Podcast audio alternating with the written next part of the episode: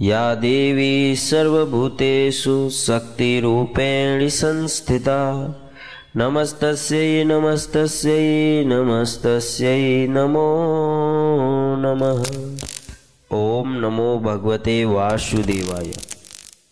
जातस्य हि ध्रुवो मृत्युर्ध्रुवं जन्म मृतस्य च। तस्माद् परिहार्यते ने त्वं सोचितुमर्हसि भगवान श्री कृष्ण कहते हैं कि क्योंकि इस मान्यता के अनुसार जन्मे हुए की मृत्यु निश्चित है और मरे हुए का जन्म निश्चित है। इससे भी इस बिना उपाय वाले विषय में तो शोक करने के योग्य नहीं है।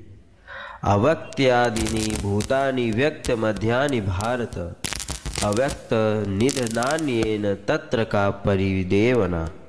हे अर्जुन संपूर्ण प्राणी जन्म से पहले अप्रकट थे और मरने के बाद भी अप्रकट हो जाने वाले हैं।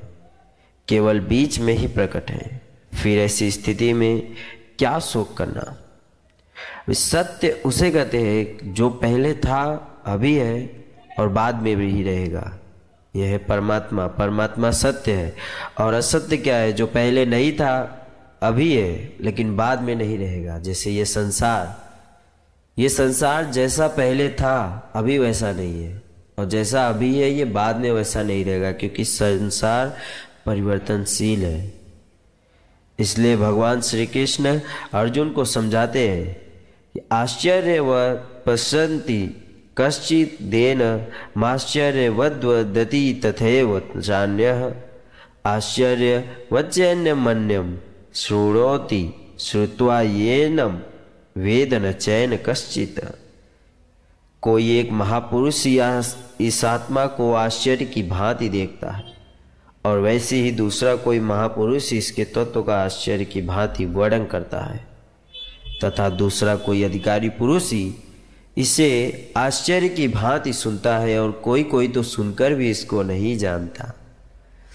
इसका मतलब आश्चर्य की भांति देखने वाला कौन था? महापुरुष स्वामी कानंद जी, जब उनके फिलॉसफी की क्लास चल रही थी, तब उस उन्होंने ऐसे ऐसे गुण प्रश्न किए, जिसका उत्तर दे पाना उस अंग्रेज़ प्रोफेसर के लिए संभव नहीं था। तो उसी ने उनको रामकृष्ण के पास जाने का आदेश दिया। क्योंकि उस समय पूरे बंगाल में वही एक थे, जो इस आत्मा के बारे में, देवी देवताओं के बारे में अच्छे से वर्णन कर सकते थे। दूसरा, भगवान कहते हैं कि कोई एक महापुरुष ही इसे वर्णन कर पाता है। तो वर्णन करता तो मेरे हिसाब से भगवान श्री कृष्ण इसके अच्छा और कोई नहीं है। और तीसरा, कोई एक महापुरुष इसे सुनता है। और वो कौन है? तो भगवत गीता में ही है अर्जुन। और दूसरा, संजय, जो इसे अच्छे से सुन रहे और तीसरे है आप लोग। और अंत में भगवान कहते हैं कि कोई कोई तो सुनकर भी इसको नहीं जानता। भगवान आगे कहते हैं कि देहि नित्यम वध्योयम देह सर्वस्व भारत, तस्मात सर्वाणी भूतानि न तम सोचितुर्मर हसी हे अर्जुन, यह आत्मा सबके शरीरों में सदा ही अवध्य है। अवध्य अवध्य यानी कि वध के अयोग्य, जिसका कोई वध नहीं कर सकता। इस कारण संपूर्ण प्राणियों के लिए तू शोक करने के योग्य नहीं है। जय श्री कृष्ण।